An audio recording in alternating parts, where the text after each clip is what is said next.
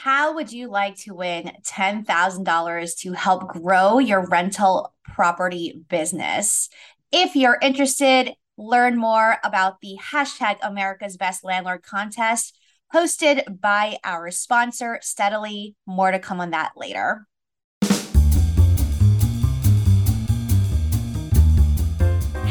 It's Bernadette Joy, and I am super pumped to be back because in this season, we are going to talk about FIRE, financial independence, relax every day. And I'm going to share with you my personal tips on how AJ and I reached early retirement in our 30s. And I'm going to bring in some special guests who are going to drop some serious knowledge on how you can speed up your journey to financial freedom. Welcome to season four of my podcast, Crush Your Money Goals.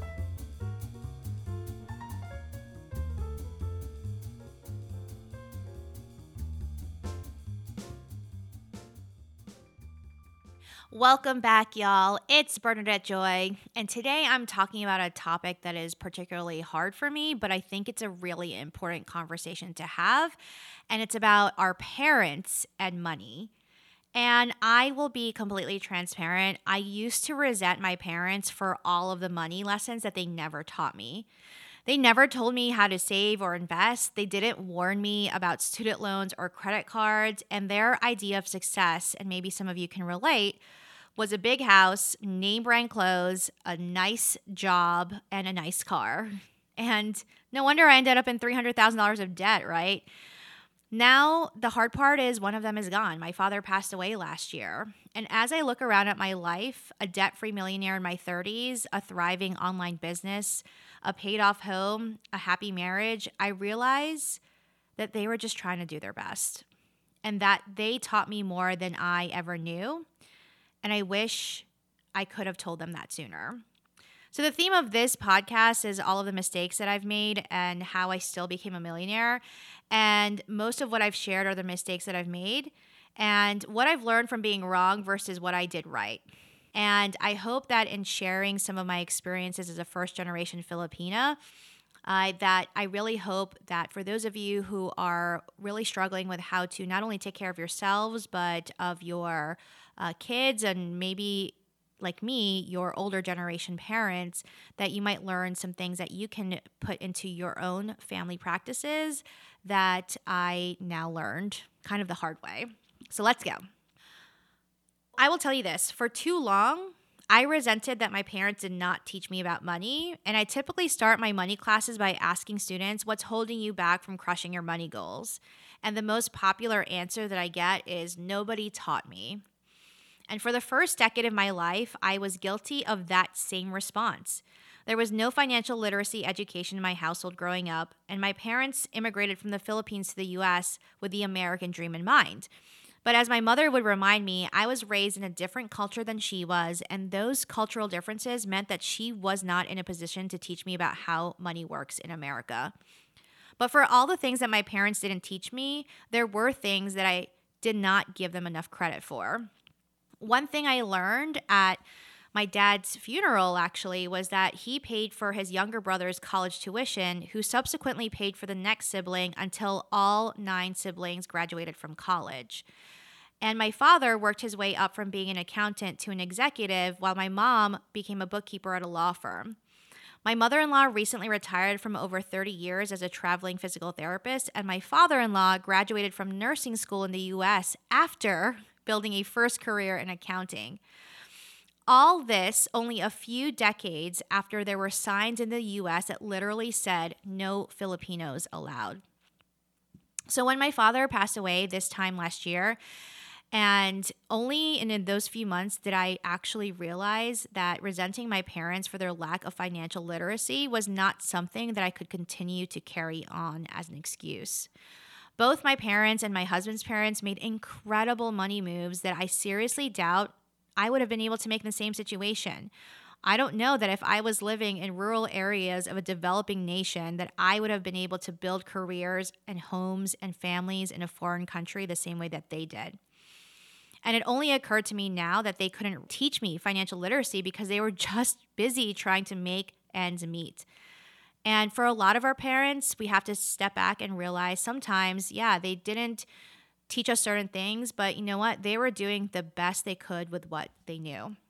So when I finally started to teach myself about money, I didn't know how to talk to my family about it. Whether it's a new restaurant or the most recent Korean drama I watch, whenever I find something that I love, I am super eager to recommend it to my friends and family.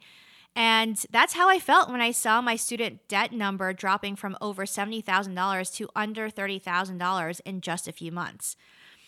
And after learning how to focus on my money goals and to budget effectively, it really became a game changer for my husband AJ and me. I felt like I could finally see the light on the horizon. And I started picturing what our life would look like without debt and it felt amazing. And so I obviously thought, well, if it's great for us, then it should be automatically as awesome for my parents and for AJ's parents and for our siblings and our close friends. Wouldn't it be so cool if we were all debt free? Imagine the awesome vacations we could go on together. Imagine how much less stress we could all feel. What if we just had all the free time to spend with each other instead of worrying about money? But I learned the hard way that money conversations aren't always welcomed. Back when my debt free journey was my life's focus, I learned that not everyone wanted to hear about it. I used to be that annoying family member that would send financial books to people and would be upset if they just collected dust at their houses. I would invite my family members to webinars because I thought they were interesting and I thought they would enjoy coming to classes that I taught. But truthfully, most of my family never came. And I don't blame them because to be honest, in the beginning, I, I took personal offense to it. I thought, well, how could they not see that paying down debt and working towards financial freedom is so awesome?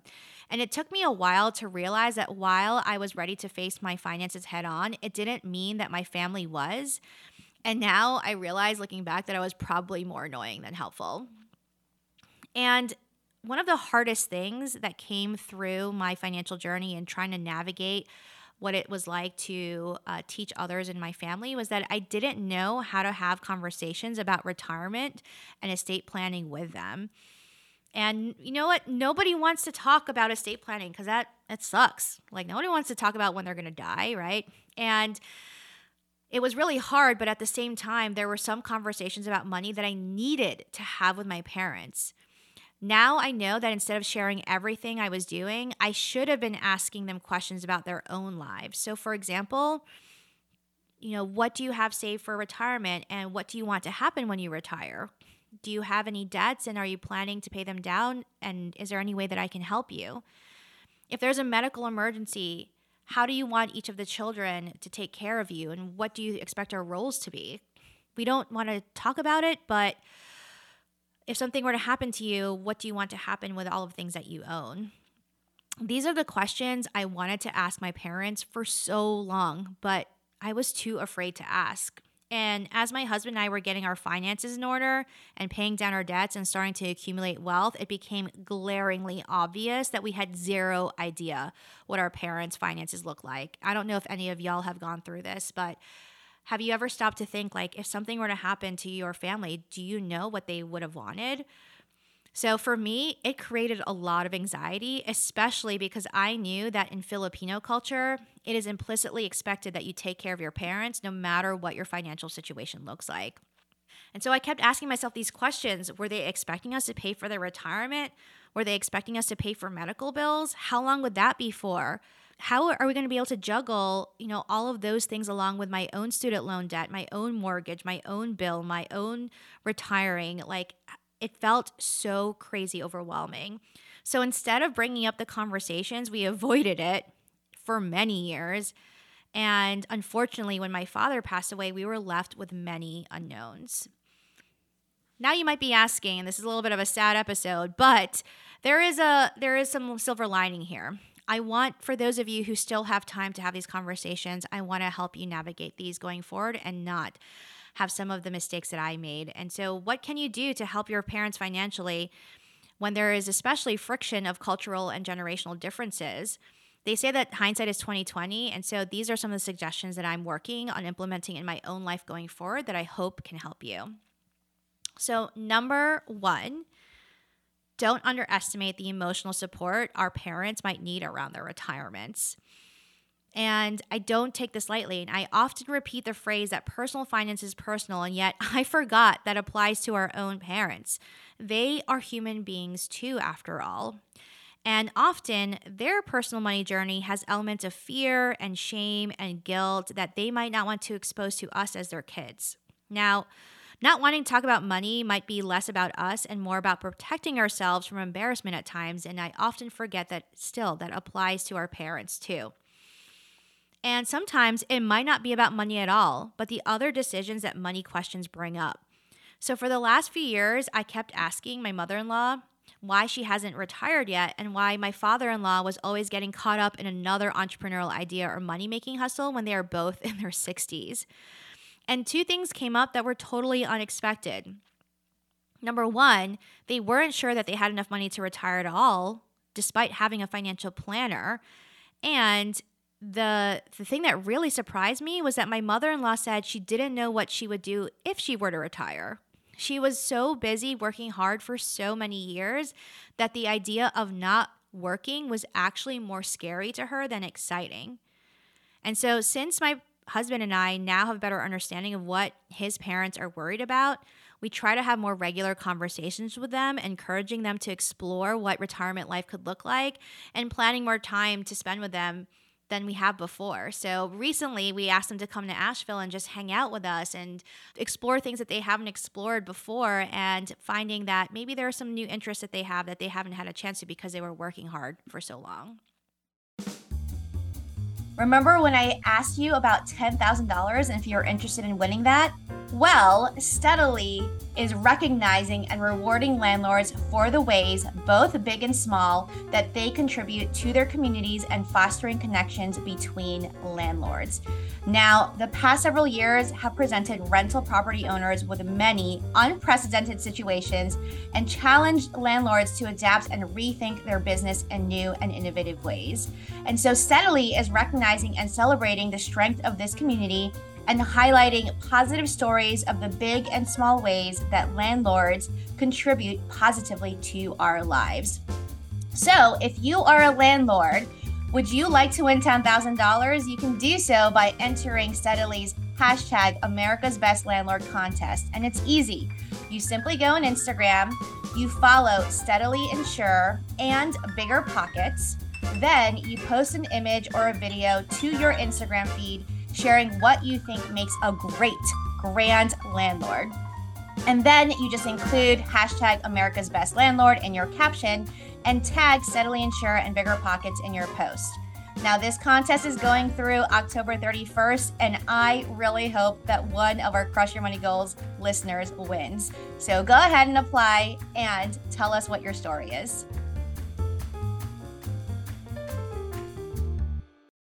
Now, number two, in in terms of suggestions that I have for you that I wish I had done better, is to share what you're learning about money by walking the walk and not just talking the talk.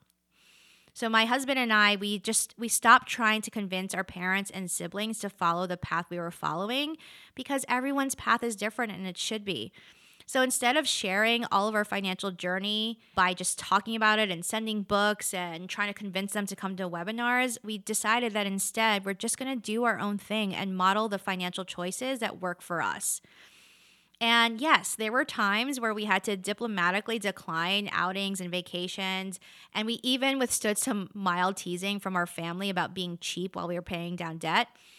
But in short, we just started to learn to mind our own business. And eventually, that tactic opened the door to the conversation we wanted to have all along. So, when I paid off my $72,000 of student loans less than a year after graduation, and then we were able to pay off our mortgage in six years instead of 30 years, and then I was able to quit my full time corporate job to pursue a business venture people started to notice. People started to notice, and they started asking us how we were going to be able to do all these different things and how we were able to go on these trips that we used to forego. And it was only when they asked us about how we prioritized paying down our debt that our family learned that saving money was something that was really interesting to us, but actually had long term effects on it. And so, after hearing how much less stressed we were and how we were years ahead of our retirement plan, Interestingly, my father started clipping articles from magazines about money and sending them to me in the mail, which I thought was just the cutest thing. It showed me that he had been looking out for other ideas, and when he read things in a magazine or a newspaper, he would send it to me and say, "I thought of you. I thought of you know that thing that you told me."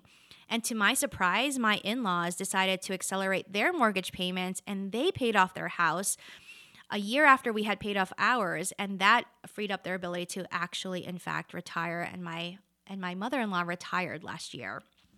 Now, this one is uh, not a fun one, but number three is to have your own estate plan, no matter how healthy or how wealthy or unwealthy you are. 60% of Americans lack a will or a proper estate plan, and according to many surveys, millennials have a higher rate of 78% not having any of those things in place for if something were to happen. Now, my husband and I, we actually review our will and our estate plan once a year, even though we're totally healthy right now and we don't have any kids of our own. And interestingly, I, I this is going to sound weird, but I find reviewing our estate plan each year a really healing way to have peace in my finances. It's an annual reminder to review all of our insurances, all of our assets, and all the relationships that really matter to us. And I don't know if any of you have experienced this before, but some relationships evolve with your family and your friends, and you want to make sure that those relationships are really reflected in your plans if something were to happen to you. And it's one of the best ways that I know that we can give our parents and our family peace to know that we have been thoughtful in the contingency plan for wealth without having to burden others with those tough decisions. And for me personally, after having gone through my father's um, passing away and not having an estate plan, for any of you who have family that you care about or friends that you care about, one of the best things that you can do for your family and friends is to lay out exactly what you would have wanted so that they can just process and heal. The last thing I want to remind you is to have the tough estate planning conversations now for more peace of mind. As an unexpected side effect, putting this important documentation together for myself gave me confidence to have that scary conversation with my own parents. My parents didn't want to put anything into writing, and so I can't say the conversation was successful, but it at least led to some clarity in their expectations. One of the most important points of clarity was that I told them that I didn't expect or want any sort of inheritance. This led them to allocate their assets differently than if we had not had that conversation at all. They also expected that I would financially support other family members besides them. Whew, and we discussed how they could do that now instead. We were fortunate in the case of my in laws that they let my husband and his two brothers know about the documentation in place and had a family conversation about it with them and the spouses, including myself. It was awkward and it was hella uncomfortable. But in hindsight, I was so incredibly grateful for it. There was a sense of peace that the three brothers would not have to figure it out on their own when the time came. And it also gave us, as a whole family, spouses and all, an opportunity to clarify what to expect and how we could best respect their wishes, including some Filipino traditions we had not known about before. Now, remember that pursuing financial independence will ultimately help create more generational wealth. One of the critiques I often hear about the FIRE movement, financial independence, retire early, is that it seems a bit selfish. People think that FIRE diehards focus only on their own finances, squirreling away every penny that they can have for themselves. And that approach just doesn't add up for many of my students who are first generation Americans. They feel the pressures of the sandwich generation to financially support aging parents, their own children, and their own money goals all at once. In particular, I meet a ton of other women of color who feel guilty for not meeting all those collectivist cultural expectations. At the beginning of my journey, the best I could offer my family was to pay for groceries or a few medical expenses here and there. Since then, my husband and I have been able to pay for a family vacation, to cover unexpected expenses when my father passed away, and to offer our parents a home to live in, none of which would have been possible if we were still heavily in debt and not focused on our own financial freedom. But I often have to remind myself, as well as my students, and to you, my listeners, that we cannot put on someone else's oxygen mask without putting ours on first. So please, give yourself some grace that if you're on your own financial journey and can't afford to help as much as you would like right now, that is okay. For me, that meant pursuing debt freedom and subsequently reaching my first fire goals faster than most people expected, so that now I would have the time and the resources to help in ways that feel meaningful to me. I hope you stay tuned for the next episode where I share three pieces of advice that I went against in order to build a six figure business from scratch during the pandemic and to continue my financial freedom goals. See you next time. Thank you so much for listening today. Please be sure to leave me a review and let me know what you learned. And for daily money tips, follow me on Instagram at Bernadette Joy. But if you're ready to plan your escape to financial independence with me as your personal finance millionaire coach, head to my website at crushyourmoneygoals.com. See you next time.